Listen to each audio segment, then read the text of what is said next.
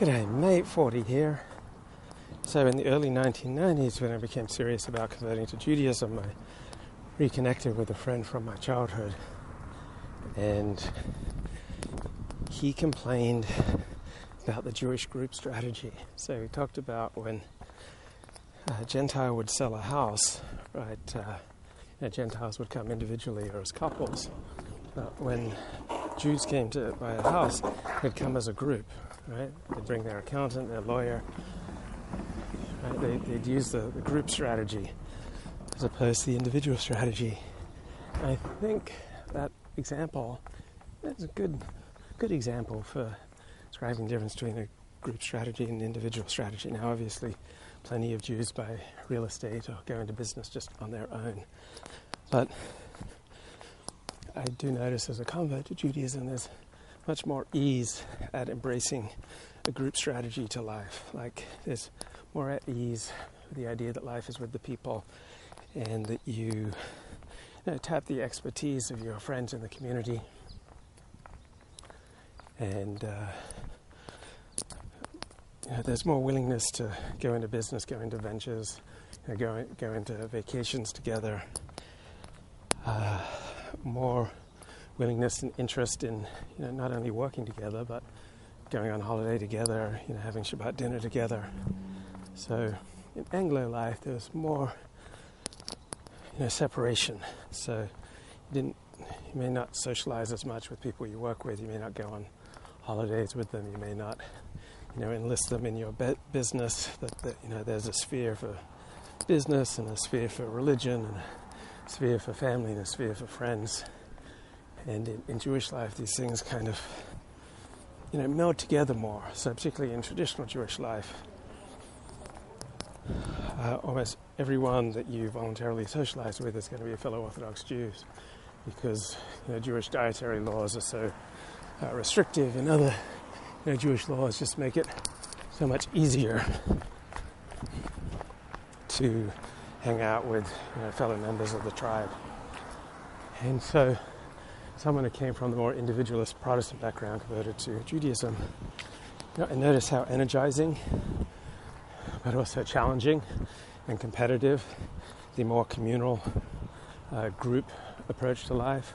So, if you all have to pass an exam, such as becoming, I don't know, nursing home administrator or any kind of exam, it's more of a group approach like Havrusa learning. Havrusa traditionally means that you have a study partner in study of Torah, but you'll you know often combine resources to study for an exam to overcome you know any obstacle in life. There's a greater investment in each other and in, in family and in friends and in the community. And with that comes a decrease in, in freedom, right? Because when people are investing in you, of course, they're going to have considerable expectations. So, from a non Jewish perspective, like the intensity of Jewish life and the, the mutual obligations that parents and children, and members of the tribe, you know, will have for each other, they seem you know, daunting, disconcerting, uh, distasteful. But if you can pull it off, right, it can be a tremendous source of of energy and can be a very you know, effective strategy. You know, obviously, some people are not well suited to a group strategy. You know, even plenty of Jews are very individualist, and Jews are heavily affected by the surrounding culture. So, if the surrounding culture is Anglo and heavily individualist, then Jews will be too.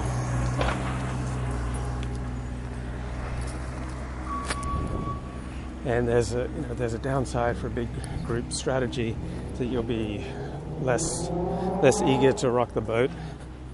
Right, you're taking into consideration how everything you say and do will affect your bonds, your ties, your your community, your family. So, Jewish friend of mine, many Jewish friends of mine, like absolutely fascinated by the various uh, detours down dark alleys that I've made in my quote unquote blogging career. And they'll say, you know, I'm fascinated by what you do, but I don't respect it. like I'm interested in what you do, but I don't respect it. These are people with, you know, wives, children, or at least they would never want to bring that level of shame on their community, on their friends, on their family, on their group.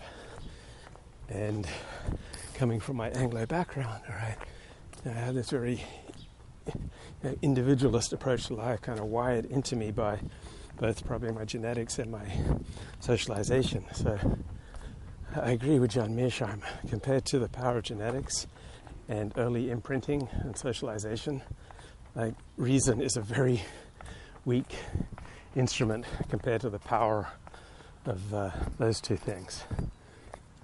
But uh, it's one of the most challenging parts of uh, converting to Judaism for someone from particularly a Protestant or an individualist background is you essentially have to pass the group test, right? You have to get along with the group. That's probably the, the primary part of your conversion. You have to you have to live communally where pretty much everybody knows your business. And for many, you know, that's absolutely daunting, distasteful, horrifying. Uh, it's a challenge, all right? The other you know, big challenge about moving into Jewish life from Protestant life is the extent to which it's ritualized.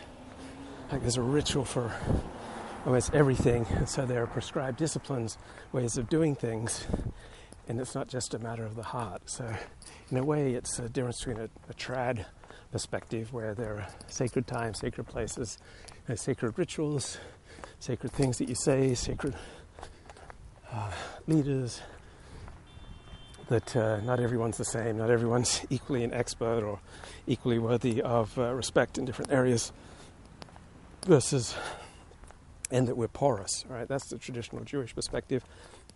That's the traditional perspective that whatever's going on in the community, in your family, in your extended family, among your friends, has a profound effect on you.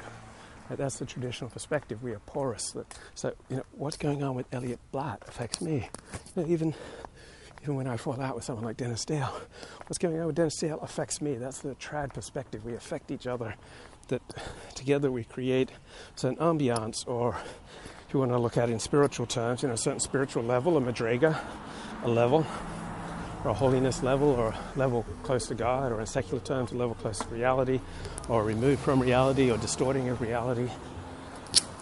And so, you know, if my my friend Elliot Blatt, you know, goes off the deep end, that affects me. Or if I go off on the deep end, that, that affects him. And so that causes people to be more invested in each other's lives and therefore more intrusive on each other's lives. So I notice a lot of Orthodox Jews are really happy to have non Jewish neighbors because they just feel a little more breathing space, a little more room to operate without feeling like the community is like snooping and, and right on top of them if you can navigate community, then there is just an energy there that is not available anywhere else, right? From my experience, the greatest source of energy is getting on the same page with other people, creating a shared reality with other people, having some kind of synchronicity or rhythm with other people, so that you're bouncing off each other, you know, creating a shared bond out of which comes a shared ethic and all other sources of energy are fleeting and weak compared to that. Like compared to that level of energy of living in community, modafinil and coffee and uh, green tea and uh, exercise and eating your veggies, they don't compete, right? They, they come nowhere close to the energy that's available from bonding and connecting with another person, or just having a good friend. Okay, 40. Would you referee a mud fight between Liddell and Blatt? I, what I thought was the most hilarious part of all that was uh, Liddell calling Elliot a wild animal. Isn't part of the challenge that everyone knows you're a convert and you know you're a convert? A bit of a compound. Uh, from what I'm told by you know, people in the Orthodox Jewish community, is that uh, they don't usually think of me as a convert. Right? I've you know, been in the tribe for about uh, 30 years, and uh, you know, I take on my my responsibilities, and uh, practically on a day to day basis, me being a convert, to the best of my perceptions, just doesn't count for much, right? It really doesn't affect people. Uh, so I find that overwhelmingly in Jewish life and non Jewish life, people overwhelmingly treat me according to my merits. So I have often found it a tremendous challenge living in community because just under the surface, you know, I'm a grandiose, attention seeking, you know, narcissistic, you know, look at me, look how special I am. And that is not conducive to bonds, to ties, to family, right? Good morning, good morning. Good to see you. Me too, thank you. And, uh, and so I found living in community a real challenge, but I don't want to do without it. For all the challenges and failures and uh, you know, ways I've flamed out from living in community and uh, getting myself exiled, I, I just can't imagine living without it because it just makes everything so much more sweet. Like I had a fantastic time. I was a friend. So I had a fantastic time in Sydney, but still it was overwhelmingly a solitary experience. I was overwhelmingly spending my days alone, not nearly as meaningful as when I'm doing activities together. So what makes my learning and my solitary activities, you know, study, listening to podcasts, what makes them meaningful is that I then get to share them with other people, my friends, with you, uh, with, with a community, extended family, a tribe, right? So I carry, I feel like I carry my bonds, my extended adopted family everywhere I go. I think you're walking through a signal dead zone. So maybe I'm in the dead zone, maybe you're in the dead zone, or maybe we're in the dead zone together. But what's your, your life experience? Like, have you tasted life in community? And once you, you develop a taste for the energy that's available there, the valley of sh- shadow signal death. Right? Once you taste the energy and enthusiasm and passion and excitement and meaning and purpose that's embedded in living in community, it's really hard to live any other way. Right? Like people who struggle for meaning in their life, it's because they're isolated. Right? People who live with a lot of love in their life are not struggling reaching for meaning, right? wondering what it's all about. Right? If you're struggling over meaning, it's a screaming wake up call. There's a lack of love in your life, a lack of bonds, a lack of ties, a lack of family, extended family, friends, community, tribe, connection, you know, shared commitments, shared activities. Like once you have that, you get an ethic from that, right? You get a sense of right and wrong, because you also have people who will monitor you and judge you against this ethic. You develop areas where you can contribute, where your special gifts and talents will be used by those around you and where other people will be glad to contribute to your life. So it will become the primary source of meaning, of ethics, of guidance, of energy, of how to most effectively and efficiently use your resources. Uh, the most effective way of becoming, you know, whoever you can be. Because if you need voice lessons, people know a good voice teacher. If you need a, a car, people will know where you can get a car If you need a doctor, if you need a good dentist, a good accountant, people in the community will help you out. And so I have so many blind spots. It's just an enormous aid to have a community around me where people can like point things out. I hope I can be open to listening to those suggestions. On the other hand, some people are just born to be individualists. They find life in community strangling.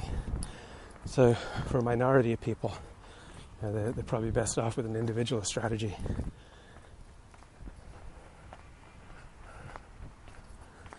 Be continued.